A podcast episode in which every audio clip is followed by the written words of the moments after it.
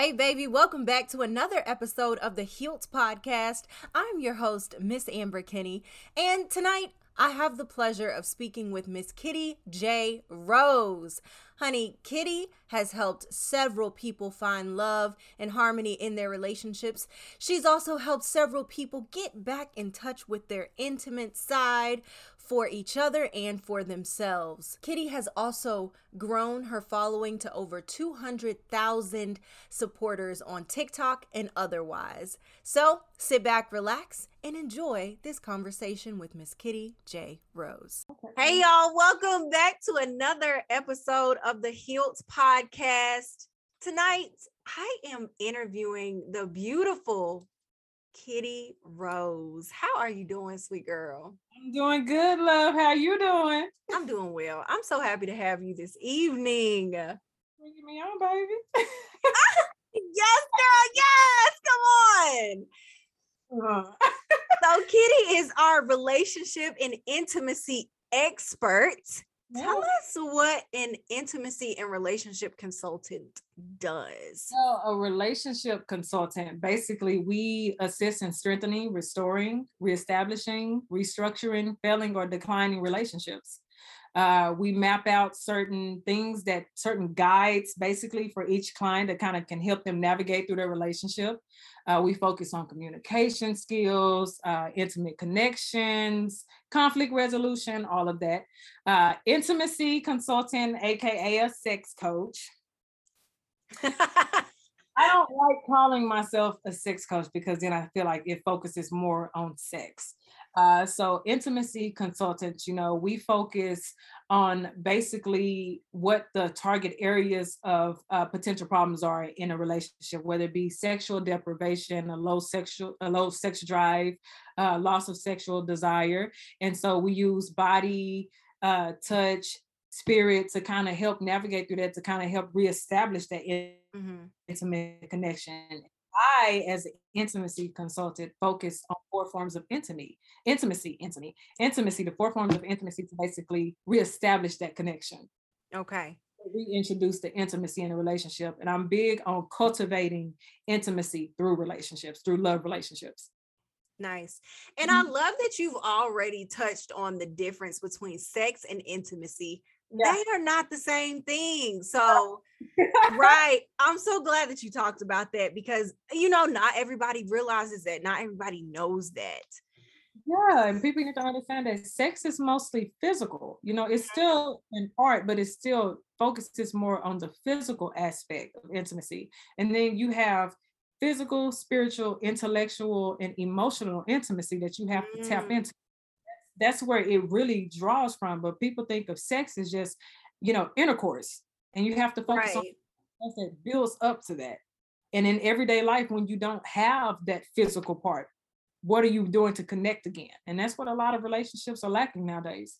Right, exactly. So, like, does that intimacy part come in with like love languages?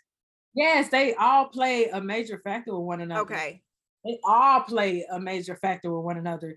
You have uh, quality time, which is that can act as emotional and well, quality time can act as emotional and spiritual intimacy. It really can. That can be three forms of intimacy, actually. So yes, it kind of guides the love languages, kind of guide intimacy in a way. They do. Okay, that's good information. I I never would have put two and two together. Yeah. Well, I ain't gonna say never, but like I haven't put two and two together, you know, before talking to you. That's that's actually really good information. Thank you, thank you. So, Kittie, baby, you have quite a TikTok following. I do, I do. I you do. have quite a TikTok following, and not only a TikTok following, you have a YouTube following and you have an Instagram following. But on TikTok, you have touched on narcissism in your content. Could you talk about the traits of, because here's the thing, and you already know, we talk about narcissistic men a lot. All the time. All the time. And we, for a second, quick, right here, right now, talk about narcissistic women and mm-hmm. how those things are playing out in the dating space right now. Oh, man, okay. Uh, we talk about gaslighting a lot with narcissistic men. Uh, but gaslighting is a big trait for narcissistic women. Narcissistic women can be very deceitful. Uh, they love triangulation. They love the competition. They love the drama between one and two, three people. They love that that cycle. They love all of that. They're uh, a lot of times they're emotionally unstable. Um, emasculation is a big joy for them, causing pain other people is a big joy. The number one thing that I see with narcissistic women in a dating scene is how they kind of use up people and then leave. Like Ooh. they what they need to out of a person, then they start to devalue them and then they leave. And that becomes a cycle. And then there becomes a cycle of damaged people, especially men. Mm-hmm. I would say I have seen the effects of a narcissistic woman on men. Same. And very detrimental. Oh my God, it's it's actually kind of disheartening to see it a lot of times because a lot of these men can't shake back from that. You know, if he goes through hurt, it's hard for him to shake back because it takes a lot for a man to give himself to a woman. And then narcissistic women, especially in the dating game, they use sex for power. Really? Everything. Sex is their manipulation tactic. Mm-hmm. And so it it looks sometimes in a dating scene as if this woman really does like me, but that's not the case. They just get you, they use you for what they can. If I have to play like I'm best, like I said in my video, if I have to play like I'm the best stepmother in the world to get your attention, to get what I need out of you, I'm gonna play that, even if it is I don't like kids. If wow. you try to leave me and I know that your natural instinct is sex as a man, mm-hmm. I like you with just that to get what it is that I need because narcissistic women are selfish. Yeah. Mm-hmm. Yeah. Mm-hmm. Um, and that narcissism is just insidious. Like mm-hmm. sometimes we don't recognize it when it's happening, but you know, shout out to people like you um, and other dating coaches who are shedding light on what these things look like. Um, and I just feel like that narcissism is like kind of running rampant in pop culture now. I feel like it's we hear it in our music, I feel like we hear it on these trending videos on TikTok and otherwise. Like, talk about that for a second. That's a big thing. And that's why I'm really big on the music that you invite into your relationship and you invite into your space. Okay. Mm-hmm.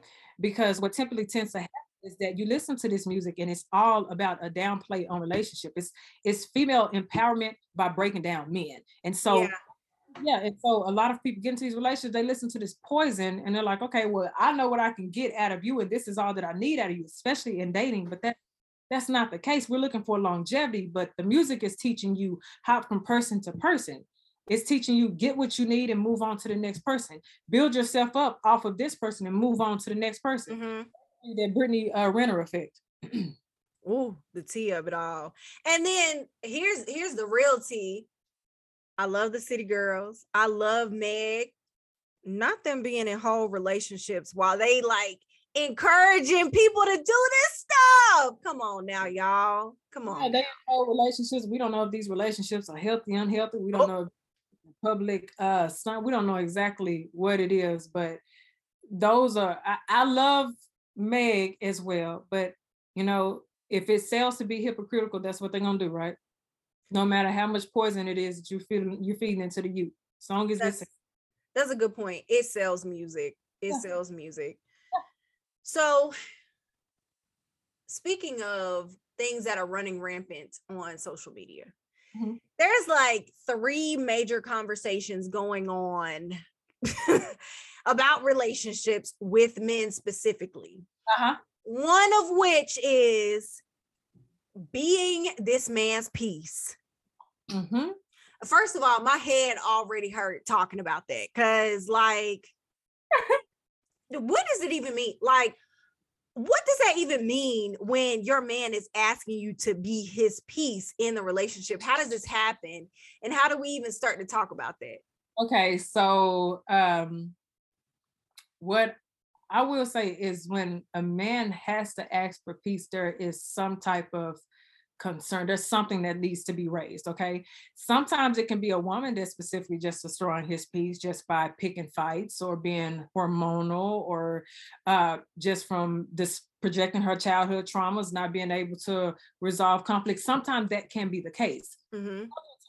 it can be a man who just is creating chaos, as I and you know my controversial video, a man who has created chaos and he's asking for peace. You have no right to ask for peace if you've created chaos and disturbed someone else's peace. You can't ask for it. But typically, men who are not doing this, who may just be getting the short end of the stick from problems within their house, they're looking for a place to basically rejuvenate their mind, body, and soul. That's basically what they're doing. They're trying to rejuvenate their spirit. They're trying to find a calm, safe haven to relinquish all of these worldly concerns that they have. You know, they don't want to come into uh, a home or a house or come to their partner who's talking about talking to them about all of these uh, trivialities or gossip or anything like that. They're not trying to do that. They just want a quiet place, almost. Right. Enough. You know. Right. So I think when men ask for peace, that's exactly what they're looking for. But it's certain men who ask for peace that create the problem. So if he's asking you for peace and you're the problem, that's different. This is what he's saying. I'm just needing a calm place right now. Okay. Mhm. Out of all the stuff that I just dealt with here, out of all the stuff that I am going through in my life, I just need to be able to energize myself again, to rejuvenate myself with you as- Right. as my safe haven. But like I said, the ones who are doing everything else, you know, lying, cheating, manipulation, being deceitful, deceptive, Mhm. no, they, they don't have the right to ask for that peace. When you're creating a peace, if you come into the household and if you can't bring your phone in the house, if you have to put your phone on silent, if you have to hide messages or everything like that, you can't ask for peace. Child. No, you can't. So that's what I feel. You know, society likes to talk about asking for peace. Well, why do we have to ask for peace? Because if you're bringing the peace into a relationship, what are you asking for? And see, that's I feel like that's the the very important part of the message that gets skipped over Mhm. way too much. Mhm. What and it's it like it kind of puts me in the mind frame of like if somebody go through your phone and they mad, like Mhm. why would you you know what I'm saying? Like why would you be concerned about me going through your phone and being upset if there was nothing in your phone for me to be upset about? Right. And you know, I'm really big on saying that uh, I still believe in a hierarchy. I still believe in a hierarchy in a relationship. I still believe that men do establish the relationship. I still believe that men are men should be a guide in the relationship. I should be able as a woman to trust you to navigate this relationship. I'm here full support. I'm still here for you, but I need to know that you can lead this relationship wisely, okay? Mhm. doing all of this stuff that's going to traumatize a relationship or, or threaten our relationship, you're not leading me the right way. So if Mhm. and if you're not putting peace into this relationship, we won't have a peaceful foundation. We won't have it. It won't be here. right, exactly. Not be peaceful at all. So in in my eyes, a lot of times when men talk about this, I'm always going to ask them, what are you doing to establish that peace though? I need to know. Let's start here. What are you doing to establish this peace? And then if you and her can admit that it's not you and it's her, then we will address this. But it's way too common that I see men say, I just want peace. That I hear that so much when I ask, what is it that you are lacking in a relationship? What do you want? Peace. Well, peace be still because you ain't you know, you ain't doing what it takes to have peace in your relationship. Right. And I and I like I've personally like experienced that as well. A man requesting peace from me. However, he's created turmoil in my life. And so every action has an equal and opposite reaction. We know this to be a fact. Mhm. When you create that turmoil, Mhm. you ain't gonna get like you can't squeeze an orange and expect apple juice to come out. Okay, well then, there we are right now. Okay, there we are. That's okay. what, that's what we needed. is all I'm saying. Is all I'm saying. You cannot squeeze no orange and expect apple juice to come out. So if you if you sitting out here like doing all this stuff to you know disrupt your peace in your relationship, please don't expect for peace to be the sum of all its parts. Right. That's right. That's right. Absolutely. It's not gonna be able to happen. Mm-mm.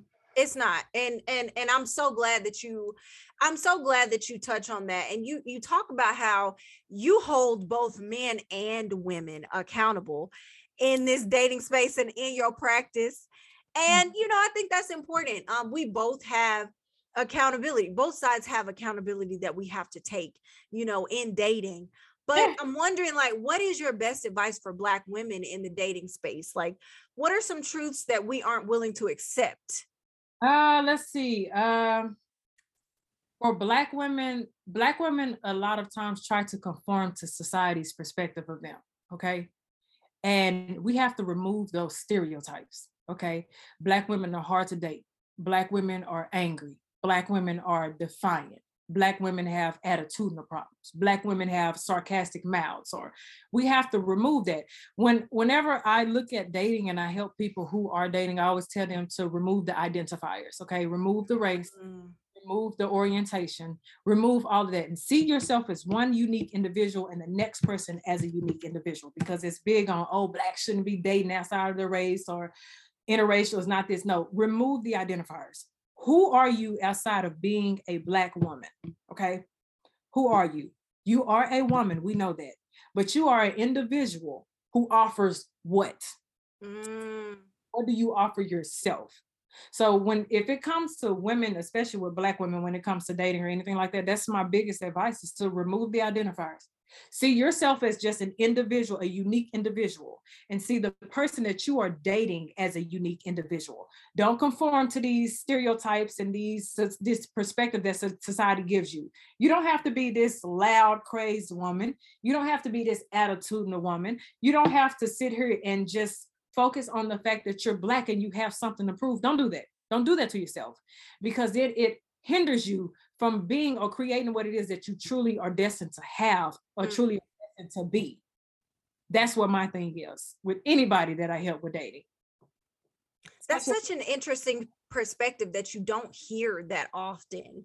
Mm-hmm. Um, that like that very cut and dry, like you don't have to be, and I talk about that as well. Like black women are not a monolith under any circumstance. We're not a monolith we that we have so many wonderful facets like we're not just one way and yes. like you said society loves to portray black women a certain way yes. social yes. media loves to portray black women a certain way and i just want to say this out loud social media is fake is extremely fake like it's this stuff is not real it's not these opinions that you be seeing like flooding twitter not everybody thinks like that. And like I hate to be the bearer of bad news, but like Social not everybody thinks like that.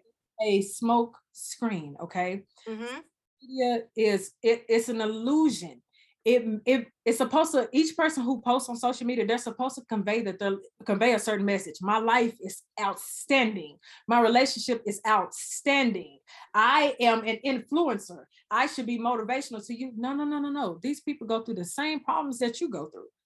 And they may go through problems that are worse. Just because you see them smiling doesn't mean that their relationship is ideal. We see a lot of celebrity the couples that smile and go on these lavish you know vacations and then a week later they're broken up the tea of it all. Yes. Yes. So I'm and that's another thing when I I hear God, especially with my younger couples, you know, oh well, this relationship we want to be like this person and we want to be like Russell Wilson and Ciara. We uh, have baby what it is that they go through. And until you stop idolizing these people and stop trying to structure your relationship based off of what you see what the idea of them may be, your relationship won't be successful because mm-hmm. your relationship is trying to mirror somebody else's relationship. But how can you mirror? How can the inside, the inner aspects of your relationship mirror an outside? It's impossible to do. It doesn't work that way. no, it doesn't work that way at all. I've been guilty of that, Kittie. Like I've been guilty of saying, and you know what? I'm always very specific when I say that. I'll always say, I would love to have what that looks like. Mm-hmm. So like I want I want that but I want the real version of that. Like I don't want I don't want the social media like PR press version of like, you know, Steph Curry and Ayesha Curry, uh, honey, and we don't even know how they doing anyway. But you basically want basically I, I, think this is what I'm, I'm taking from you the love tokens that you see, the love acts that you see, the acts of appreciation, the acts of gratitude that they display, you want that. That's what you want from your partner. And that's okay to want that. That's fine. We do want the positives. Right. We want to have an optimistic outlook on what a relationship can be. Mm-hmm. And nothing wrong with that. It's just we just have to be realistic to know that there are still things behind closed doors that we don't see. Exactly. Be able to make that differentiation. Mm-hmm. Like it ain't it ain't all bells and whistles, baby. Like it's it's some stuff going on because they're still human at the end of the day. Like let's not forget that yeah. they're whole humans. When when I was coming up, my grandfather was a, a major influence for me, major influence. And he used to always where Rose came from, where everyone hears Kittie Rose. He used to always tell me there was a cornfield we used to pass by whenever we would go to the country, right? And like a little maize field or whatever. And he would stop right there and I would look at him and, you know, I'd just be fascinated with what I would see all the time. But he used to always tell me, You're a rose in a cornfield. And that means that I was rare amongst everything else that looks identical. But even still, with a cornfield, the corn on the outside looks identical, but in the inside, each piece of it is different. Okay. What we can see is the outside. So amongst all these things that look identical, I used to take that when I got older, I started thinking a different way from what I knew when I was younger. Mm-hmm. All these things that look great. I'm a unique individual here and I stand out, right? So I use that story for everyone that I work with. See yourself as that unique individual. So see your relationship as in its own uniqueness mm-hmm. for what it is see it for that. That's why I'm I'm really big on people not trying to, you know, conform to the ideas. Mm-mm. I love that so much. You are a rose in a cornfield, baby. Like, I just want you to know I've adopted that now. Like that's that's a me and you thing at this point. Like, cause I love that. That's one a rose in the corn. Did y'all hear that? A rose in the cornfield. Shout out to my Papa, rest in peace. Come on, Papa. Come on, Papa. I have a Papa too. I call him Papa as well. So, listen, my love, in one of your most popular videos on TikTok, you address how sometimes women can perceive themselves as non toxic, but truly be pouring toxicity into the relationship. Could you expound on this? How do we do, how do we be doing that? And most importantly, how do we stop doing that? A lot of women suffer from a lot of women suffer from the princess syndrome and the hero syndrome. Ooh! Two syndromes from okay. The princess syndrome, if you think of a princess as a spoiled brat, right? Mm-hmm. Gotta have their way. When they don't have their way, what are they doing? They're throwing tantrums. They're throwing a fit. Mm-hmm. You know, they, they're bossy. They have this jealous spirit about themselves. Uh, they're indecisive um, just those kind of things. We so a lot of women have this princess syndrome. They go into a relationship, and that is very unhealthy. I really don't like the term toxic. I try not to use it as much. Okay. But it's a very unhealthy, you know, characteristic to have. Okay. So they go into these relationships, and the moment that maybe their partner stands up against them, or maybe their partner tells them no, or maybe their partner stands their ground and puts their foot down, it becomes an issue. And then it becomes the verbal attacks the character attacks, the emotional attacks. And when that happens, that makes you unhealthy to the foundation of your relationship. You're pounding at the foundation and breaking the foundation of your relationship constantly. So when that round, when that foundation breaks completely, and you have looked it all the way down, you're at fault. And a lot of women don't understand that you can be that person to do that. You can have an outstanding relationship, but because you were told no so many times in your childhood, you don't want to hear it from this person. Ooh. All of these childhood traumas into your relationship. That makes you unhealthy. You're picking these fights for what? Because someone didn't agree. Oh, and another a, a really big thing uh, that I see with this princess syndrome is they see all all criticism as negative criticism, and that's not the case. Some of the criticism is constructive mm-hmm. to help you become a better person for yourself and for the relationship. Mm-hmm. And anytime you say anything to them, there's the attacks that come with it there's the fighting that comes with that there's that uh debacle that comes it's just so much that comes with the princess syndrome that's one thing and then you have the women who have the hero syndrome okay mm-hmm. and this hero syndrome is you want this person to save you you are looking for a hero Ooh. you save you from your past. You want someone to save you from your problems, whether they are or the past or the present. You're constantly needing someone to fix the things, the problems that you have, the things that you should have addressed prior to the relationship. And these women are the ones who typically attract the narcissistic men because most narcissistic men have the hero complex. They want to do all that they can to save you, to make you look, hey, I want to save the damsel in distress. Because if I save this damsel in distress, I'm gonna get everything that I need out of her. She gonna see me as the person that she needs. I'm gonna become her security blanket. And people don't really shy away from their security blankets.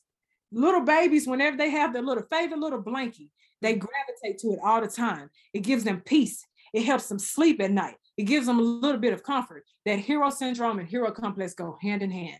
So women who suffer from that draw narcissistic men in. And the princesses, they draw narcissistic men in too as well. But then you also have these princesses who portray to have their things together. They get these great, wonderful, healthy relationships and they ruin it by their mouths and their attitudes, not being able to control their attitudes. Mm-hmm. Mm-hmm. Yeah.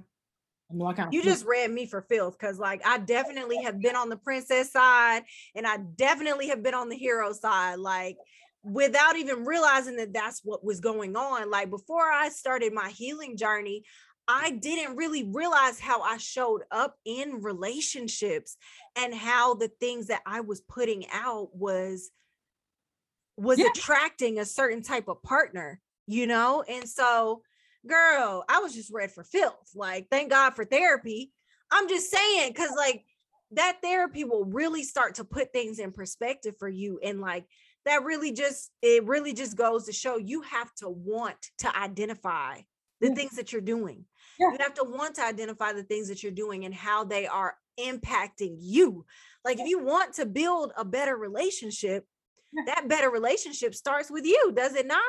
You know what it starts with you and i can honestly say from what i have seen from doing this work from doing mm-hmm. and doing work within my own business what i have seen is a lot of people uh, conform to their relationship and their partners right mm. and a mm. lot of people what they typically tend to do with their relationships is they focus so much on the wrongs of another person and not their self they lose themselves within that relationship they don't have their self happiness uh, they don't have self compassion. They don't have self love. Their self worth is low. They have lost themselves within a relationship. They have lost themselves within their partner. And whenever they come in, folks, oh, I want to fix this relationship. And I always them, we have to fix you first. And they always get upset about it. Well, I want this. Yeah, but how can I fix this relationship?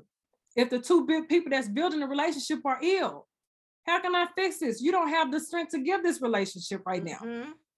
So how can I fix this right here that you are both trying to put together if I have you weak and you're not able to stand because you have been trying to put everything into this partner and this partner has been taking everything away from you. Where's the balance? The tea of it all. Not going to work. It's not. So until people realize that it starts with self, mm-hmm. it starts with self, they will never get anywhere. That's so true. It's giving Love Dorsey. You know who Love Dorsey is? You like love. Giving love. Okay. Well, listen, how long have you been in this profession and what inspired you to pursue this line of work? So I have decided to actually come forward now for about a year.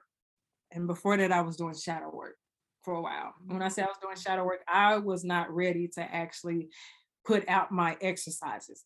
I wasn't actually ready to come out and tell y'all who Kittie actually was. I wasn't ready to do it. So people will reach out to me on certain on certain social media platforms and be like, "Hey, Kittie, I need help with this relationship." Because on Facebook, I would always make lives and stuff, and I would do this behind the scenes. This is everything that I was doing, but I had to make sure that my exercises could work before I actually put them out there. I had to make sure that everything that I was doing, especially with couples, because I started off with couples, mm-hmm. I had to make sure that my stuff was working. I didn't have enough courage to actually come out and do anything. I was like, I just do it behind closed doors. But then I said, you know what? The world needs to see these these exercises. This can help these people. Once I saw how successful they were. So yeah, yeah. officially with a year, within a year. I agree. I like I love that. I love that. Like you had to do you had to study before you, you know, launched. And that was smart. That was smart. And I, I will say because I have been to therapists I have worked with relationship coaches and I have seen some things didn't work. And I'm like, that's, yeah, I can read a book for this. It's so actually, I, actually. If you be honest about it, a lot of people, when they are looking to start their journeys, they go to Amazon or something and find a book. and they start there. And I said, no, I want to make sure that what I'm doing actually works. Mm-hmm. So once I saw that it actually worked, I said, I got it now. Okay, we can bring it out. There you we go. Can- there you go. And you're close the doors. listen, you did your you did your clients a huge justice by doing that as well. And you just talked about how you had to start with how you got to start with self. And that was literally you starting with self, especially you talking about shadow work. I think you did an excellent job and you're continuing to do an excellent job. Thank so you. let me give you your flowers. Come on. Thank you so much. Come on, flowers. It's a rose as well. Like, let's go ahead and give you your roses. so much. Thank you. Absolutely. Well, listen, Kittie, what do you think is the biggest barrier between people in romantic relationships and how can we work to heal those? When you ask me that question, I want to make sure I'm getting it right. People mm-hmm. with relationships or outside of relationships? You said within re- romantic relationships. I think uh, within romantic relationships. The barriers. Hmm. You know what? Actually, let's be fair. Like whole time, you could do both. Like you could do within romantic relationships and like people who are looking to have romantic relationships that are not necessarily in them. Say it's fear in both. That's the biggest barrier. Fear. It's fear in both. Um, I'm going to go based off of what I see in my study. People can get into relationships and want to give their all to somebody, but they can't. They have the fear that this is going to fail. People don't know how to enjoy and live in the presence of now. They don't know how to enjoy the moment. They don't they start looking at the future and start making these unrealistic expectations that sometimes kind of hinder them or kind of put mm, kind of put a hold on them because they can't ideally realistically some of them can't even meet those expectations. They put an expectation on where the relationship should be instead of really enjoying it for what it is in the present moment mm-hmm. okay? A lot of people fear is a coping mechanism right? So a lot of people run away, they start backing away or shying away out of fear that this relationship could possibly fail. Nothing's guaranteed, you know. Mm-hmm. Maybe they have had failures in a relate in relationships in their past where they've been through intimate relationships or love relationships with family and and probably parental relationships and stuff like that. Mm-hmm. And if mm-hmm. those things have gone sour, they probably are fearful that this may go sour within a relationship. So I think those are the biggest barrier in communication. The fact that people don't really like to listen uh, people listen to respond. They not even respond. People listen to react. That's all it is. Ooh. That's that's really what it is. They they take a moment, take away just a quick moment. They are silent to make it seem like they're listening, and they're really just kind of reloading that verbal gun of attacks. Like as soon as you're done talking, I'm ready. Boom, boom, boom. I'm gonna hit you with these attacks. I see that a lot. I think those are really the big two barriers uh, in a relationship is fear and communication. Now I feel like outside of the relationship it's really everything that society teaches that becomes a factor. If I get into a relationship, I lose the access to everybody else. The fear of commitment. If I commit, this is going to become stagnant. It's going to become redundant. It's going to be mundane. It's going, it's going to become a bore when I can enjoy life out here for what it is.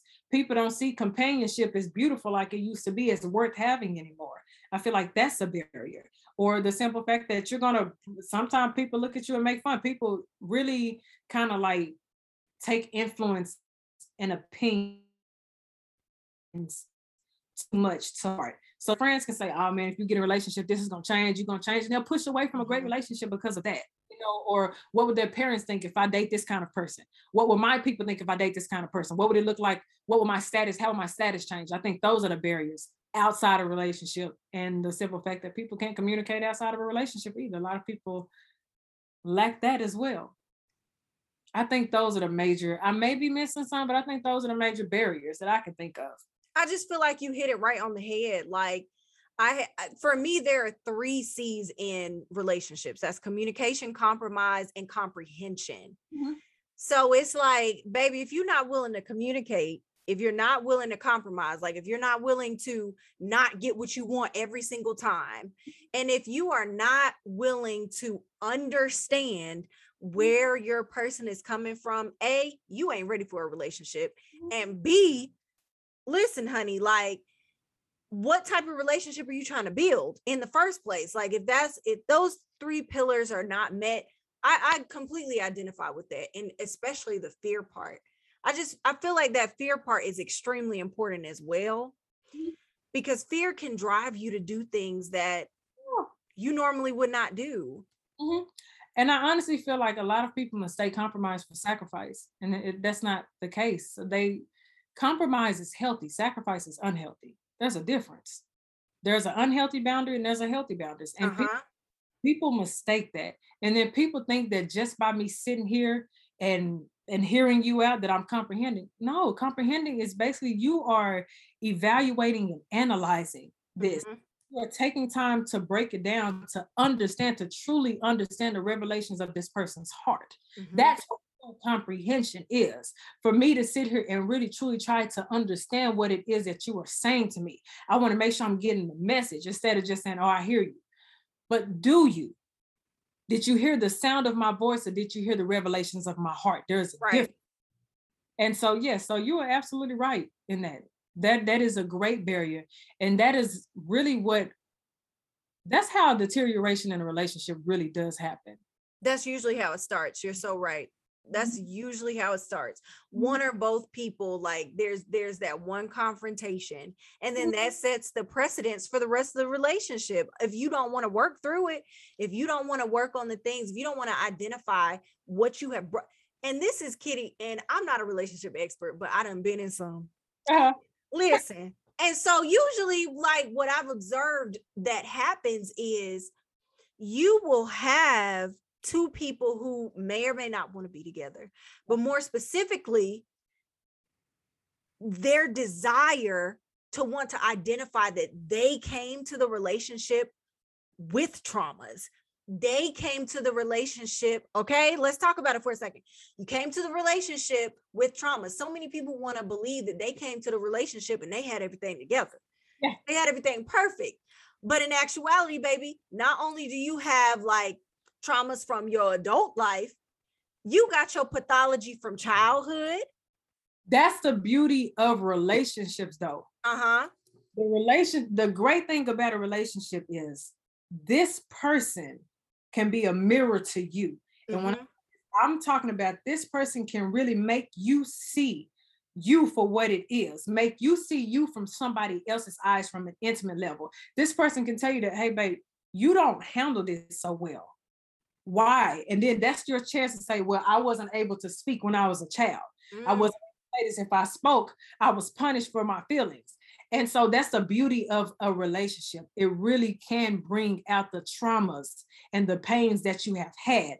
Now, I'm not saying that I advise a person to jump into a relationship with traumas. I'm not saying that. I'm just saying that sometimes people can't see it from their own eyes. You mhm. need another set of eyes to be able to see it. And a person from an intimate level knows you on a more spiritual level. You know what I'm saying? They see you on a deeper connection than your friends do. So they can sit and say, Well, I'm around you enough to say that you you kind of have this repetition. You repeat these things. This is a cycle. You know, this is something that you do on a normal, something that you can actually say, you know, I didn't know that I did that. Yeah, and I know this because I have had relationships where I was able to tell people that, and I've had relationships where people able to tell me, you know, Kittie, you do this. Do I? Then I was able to look back and say, you know what? This is one, this is one thing, and this is me just being honest and raw. If I could take this time to do that right now. Absolutely. What I had noticed when I in my last two relationships, I started to sit back and say, I'm looking for my father in these men. Instead of me giving them a chance to really be my lover and being able to accept all of them, I realized that the love that I lacked from my father-daughter relationship, that first love that I was supposed to have, the abandonment that I suffered from him, each time I felt like for a minute that they could possibly leave or they would possibly abandon me, I saw what it was that that child, that inner child was like, no, please. No, I'm sorry, I can fix this because I didn't want to lose them how I lost my father. So I started to notice that whenever they would fail at certain things, I would punish them, I penalize them because in my mind it's like, well, he did the same exact thing. So this is always going to be my story. And I had to stop and I had to realize I can't punish them for this failure. I can't punish them for how that relationship went with him. I started to see that. I would have never known that unless these people started voicing certain things. And it was really them telling me, "Cause like, you need to talk to your dad. I was like, you, you know what? You you're probably right. Because I would start to see that certain things I'm like, you know what, you're doing the exact same thing. It's all right. I've dealt with this before. And I realized that was trauma. that was childhood trauma for me having a failed relationship with my father. And so then once I stepped back and I really sat back and I said, you know what, I need a little bit of help. And I finally went and saw somebody. And I was like, this is what bothers me the most. This is what hinders me the most. Mm-hmm. This is what I'm upset about. And it was a lot of the problems in a relationship with my father. And then once I healed from that and I completely cut that relationship, and I caught a lot of a lot of flack for that. It's like, oh, you really cut your dad off? I had no choice but to, because it was best for me. Everybody was suffering because of that. I let it go. I what I did was I acknowledged the fact that I was hurting. Mm-hmm. Okay. I acknowledged the fact that I did have pain from that, from that failed relationship. Then I addressed it. Now that I acknowledge it, how am I going to fix this? Once I got to that place to where I fixed it, I released it and I let it go. Mm-hmm. I cut those ties. And ever since then, I've had a great, successful journey for myself.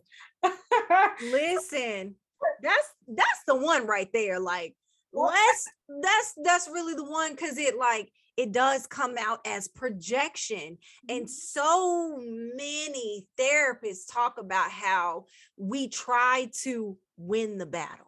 Yeah. in other people. So mm-hmm. it's like you had that thing that happened with your father. And so unconsciously, you are seeking out men and they remind you of him in whatever way and you want to win that battle. So last time you quote unquote lost the battle uh-huh. because of how that relationship played out. And so now you want to win, you want to conquer. And that's how mm-hmm. you that's how you end up in those fights. That's how you end up in them situations that are like yeah overwhelming and that's the thing and like we need to talk about that more we need to be more transparent about that because there's it's such a source of shame for so many people and it's like baby i just want to hug you because that's not your fault you know what i'm saying?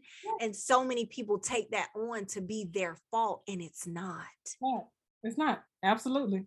Yeah you are absolutely right about that i do i do advise anybody uh, within their first year of a relationship if you're getting into a relationship, please go to individual counseling or therapy. I do advise that within that first year. Before you even transition into a couples counseling, do that. I do tell couples when they first come into my coaching and consultation, I do tell them you all have to have one individual consultation and one individual session. I need to know what your backstory is. I need to know what your background is, what it is that you suffer from before I can work on you too because I do believe that people it I know a lot of people run from therapy because when people advise it, they say, Oh, you're trying to make seem like I have a problem. No, it'll be beneficial for you. There's a lot of things that you probably don't even know that you are suffering from. That's very in the that's very, you know, beneficial for you. So I believe that people should have individual couple, uh, well, individual therapy for themselves first. And then if you decide to get into a relationship, then yes, go into couples therapy within that first one or two years because people tend to wait until they like five six years in a relationship and then after all these relational issues and already came up and these potential problems have already surfaced and you're at the end of the point of no return almost to that point of no return then you go for therapy and it's like can you fix it now? Those patterns have already been established and they're hard to break.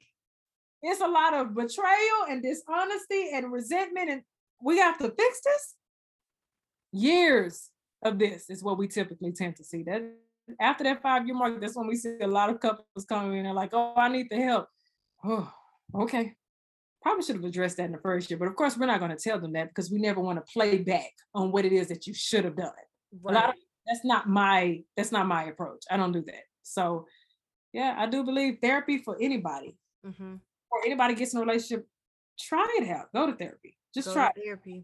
that you are really whole, that you are truly, you know, living in your oneness and that you have established that self that selflessness because you're going to need that in a relationship. It takes a lot of selflessness and forgiveness. So in therapy, you can forgive yourself and the people who hurt you in the past. Yeah. That's so that's so true. It's mm-hmm. very important that you do that self work Mm-hmm. Um, it's very important that you identify your patterns, like you identify all that stuff. Mm-hmm. And, you know, the world of dating is changing. So you really have to get very in tune with yourself. Yes. Moving yes. forward. You got you got to do it. You got to do it. Well, what are your um so speaking of the world of dating like kind of shifting and changing we're in 2021 now and we like are still in the midst of a pandemic like i just want people to know we are not out of the panorama quite yet.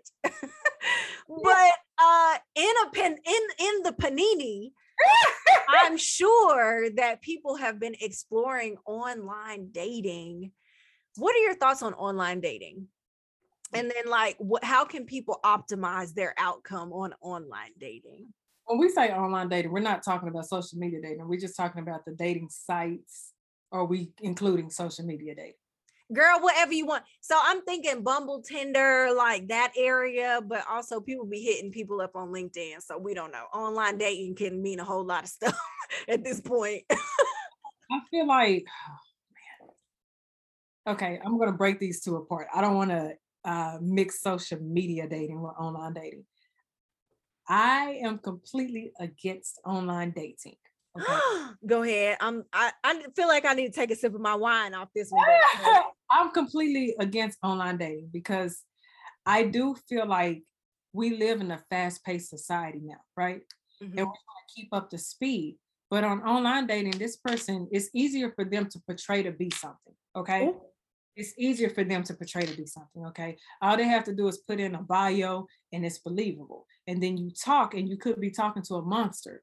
You could be talking to Prince Charming right here on the screen, but it could be a monster behind closed doors. And that can work within social media dating as well. But I do feel like with those type of dating apps, and then the simple fact that these people are not just dating you, they're dating multiple, multiple multiple multiple person after person after person after person okay and you have to be your mental capacity needs to be high to be able to function within this online dating world okay you have to be prepared for that and be to and be mature to understand that this may not be the person it is tacky to me i feel like it's better for people to go out and get to know people i feel like it's better for you to go out socialize with people and learn how people are in their true form and not the computer form, not this smoke screen. Because I can portray to be this complete, honest woman. I can portray to be this woman that's stable, have all of my things together behind the screen. And then you meet me in my attitude and my personality and my my expressions, my countenance, all of that is not the same person that you met over mm-hmm. Okay. And I'm only saying this for dating apps like Tinder and stuff like that. Now, social media dating, I'm with that. And the reason why I am is because a lot of people show their personal life. IG, not so much, but you can go back and track a person to Facebook. You can go back and track a person to IG, to mm-hmm. TikTok, to Snap. You can track them and you can see that this is this true person in their element, in their true form. You can look back to years and years and go in the memories and say, okay, this is how they handled this, this is how they handled this relationship, this is how they display themselves. You can see all of that. Mm-hmm. So, yes, online dating, I'm not with it. I know some people actually like it. If they have to, I just kind of have to map them through that. But I'm completely against it. I don't advise it. Probably shouldn't say that, but I just don't. I know that's a that's a personal thing, but I just I don't. I'll leave that one. I I'm good on online dating too. You did you see clickbait on Netflix? No. Okay, honey. Well, pretty much the premise of it was this secretary was making fake online dating profile accounts for this guy and she made like several on several different dating websites done changed his name done had like four five six different relationships honey so like when you were talking about people pretending behind a screen. That's all that was going through my mind. And then what also was going through my mind, like on a more serious note, there's a lot of dating experts that kind of advise with narcissistic people in mind. Um, that persona is real, baby. It really is. So like if you're the type of person who enjoys online dating, like we're not we're not condemning you by any means necessary. However, be careful. Be careful cuz these people really do be out here like and it is people out here creating fake profiles and doing stuff like that. I can tell you um from just you know some some people that I have talked to in the past and stuff, especially men that I've talked to in the past. Uh, when men, the males that I know, and this is not every man, but the men that I do know who have been open about what they do, they're like, oh, we just use the online just for sex. Like this is recreational. I've heard that too. Yeah, they see it's it's a it's kind of like this this hunting uh strategy in a way. They see these women as vulnerable, as desperate that are on these dating sites. It's like we can talk a good game to them, get them out, have sex with them. We don't have to deal with them. They don't know anything about us. We can pretend to be this person. Mm. And this is based off of people that I know, listening to conversations, sitting with a group of women and men over and over countless times, going to events and listening to them. And that's how a lot of people portray it. It's recreational. It's quick. I know a lot of people who have gone on these sites and utilized dating sites as typical sex sites, actually. The hookup site, especially in this hookup culture, is dangerous. Mm-hmm. Yep girl that's that's such an interesting perspective and and also interesting nuance to bring to the table you know just as a cautionary tale y'all. If y'all out here online dating do your thing boo but just be careful. Be be careful with anything that you're doing in terms of dating um because these people be wilding out here i'm not even gonna hold you.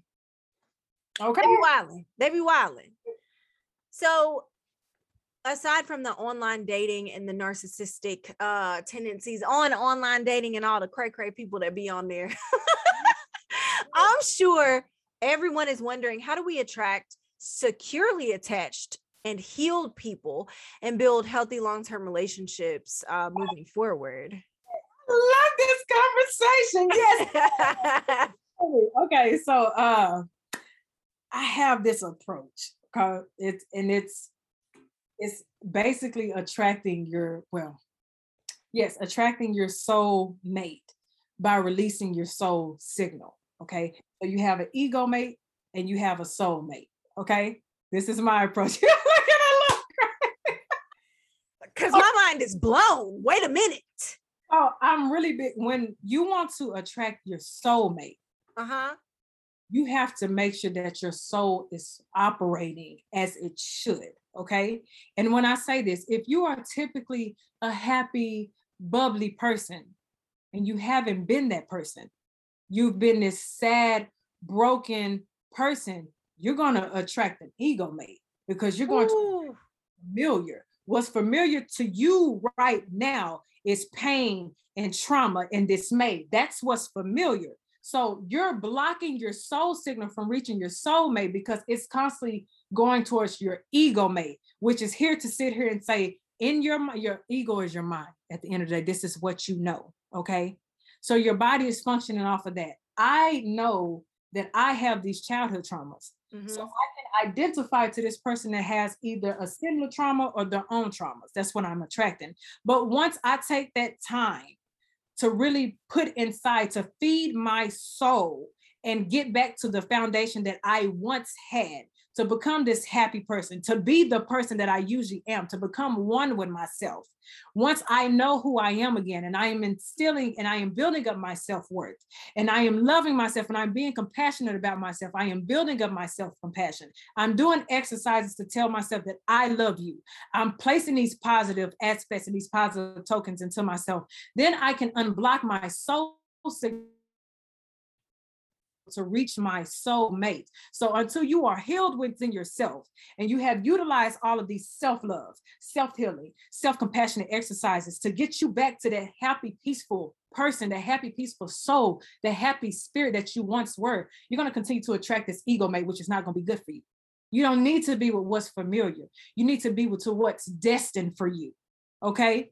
And your soulmate is destined for you. And I know a lot of people say, oh, they're soulmates and twin flames. Yes, but that true person who connects with your soul, who brings harmony into your life is your soulmate. And you can't have a disharmonious life and expect for you to get to your soulmate. It's going to attract what's familiar. So if you're familiar with a narcissistic person over and over and over again, say, take some time to reevaluate what it is that you are attracting. What are you? Are you broken? You're going to attract a narcissist. Are you vulnerable right now? Because you're hurting, you're going to attract that narcissist. People love to talk about narcissistic people. You are attracting who you are in this present moment. You are a weak individual. So, guess who you are attracting? Weak individuals. You are insecure. So, guess who you are attracting? Insecure people. Your emotional maturity is low. So, guess who you are attracting? Emotionally unstable and immature people. Once you get to that place to where you have created that foundation, I am mentally mature. I am mentally, emotionally, you know, stable. I am at this place. I'm happy. I'm thriving. I'm loving myself. I'm living a fulfilling life. Guess what you're going to attract? Now your soul is reaching out for harmony. It has released that soul signal and it's telling you, now I'm ready for my soulmate because I am one, I am whole now. I think I broke that down the best. I'm gearing to take off running in this room right now. I'm about to take off running because it was ego mate versus soul. Ooh! Girl, if we don't do some content on that tomorrow, ego mate versus soul mate. That's the easiest way that I can break that down. So when I have people who come to me and tell me, you know, Kittie, I'm hurting right now. I want to love. I want that companionship. I want my love story. I will break them down and be like, hmm, I see why you can't get it because a lot of these people are broken from a failed relationship and they don't know who they are. They come out of these relationships and they've lost themselves. Their identity is that relationship. Mm.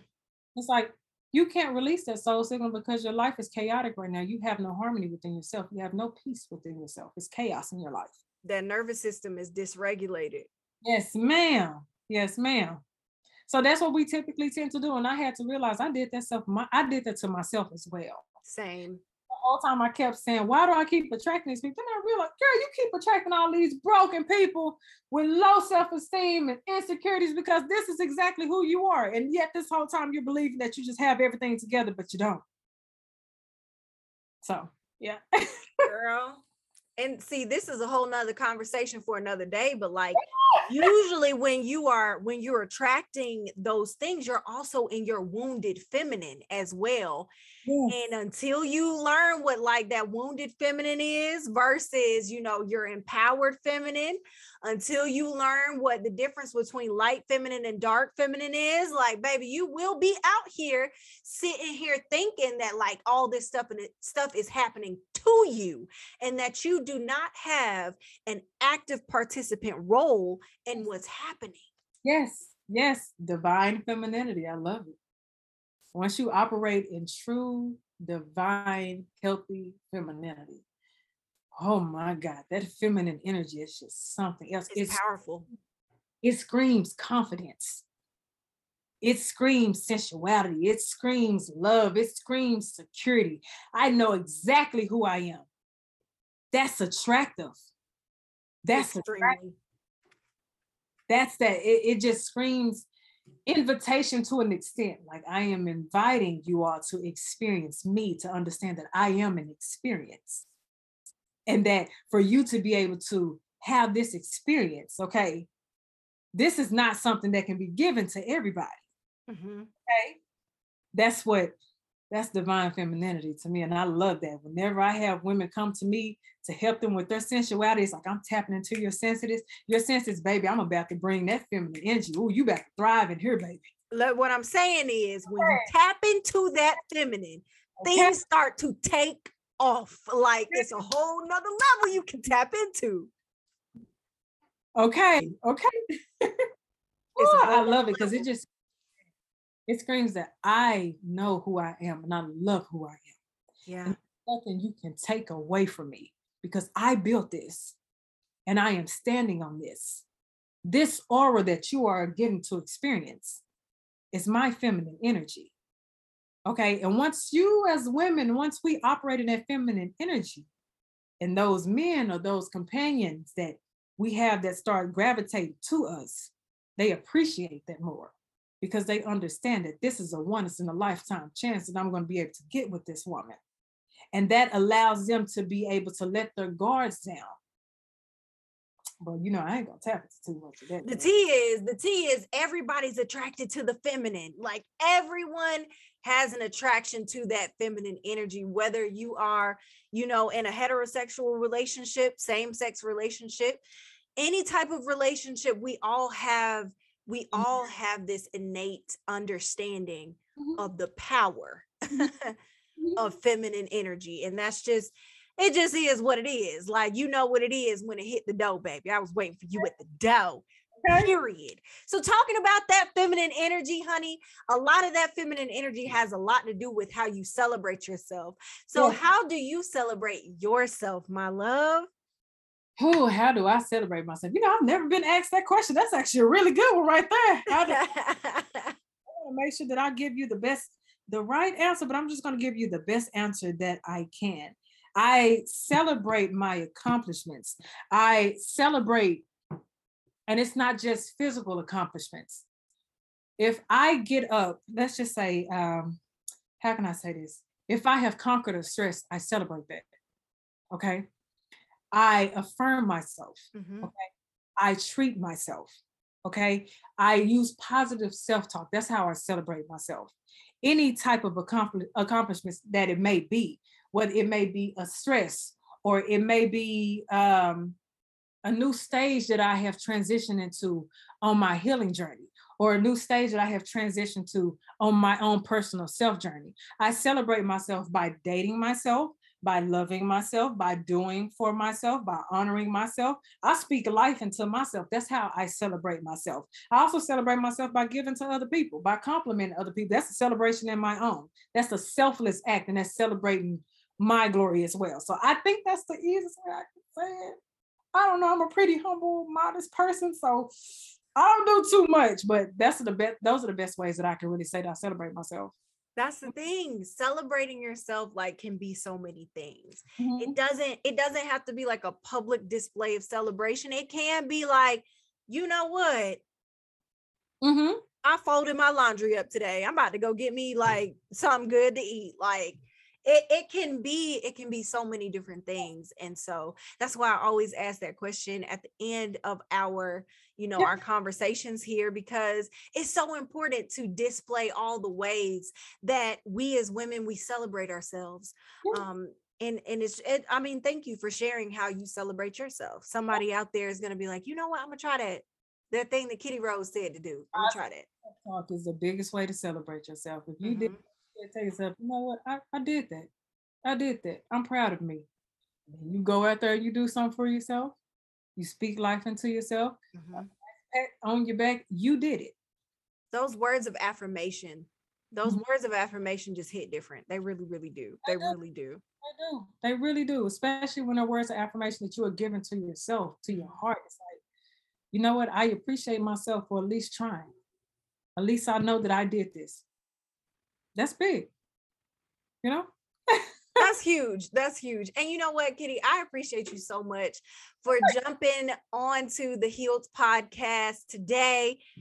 This was an amazing conversation and uh, i would love to have more conversations with you about the feminine energy specifically so you know y'all let us know if that's something that you want to hear but in the meantime Kittie let us know where we can find you on social media your website all that good stuff Yes, ma'am. So you can find me on IG at Pretty KJ Rose. That's IG at Pretty KJ Rose. You can find me on TikTok at Kitty J Rose. That's TikTok, Kitty J Rose. Or you can view me on my website, www.talktomekitty.com. That's www.talktomekitty.com. And you can find out how to book a session with me, how to have a consultation. If you are a woman who wants to establish or practice the art of sensuality, you can do so there. Remember, I teach relationships and intimacy as well. So if you're a couple who needs help with intercourse or outer course, I can walk you through it. Or women who want to explore certain things, I can help with that as well. I have many services to offer.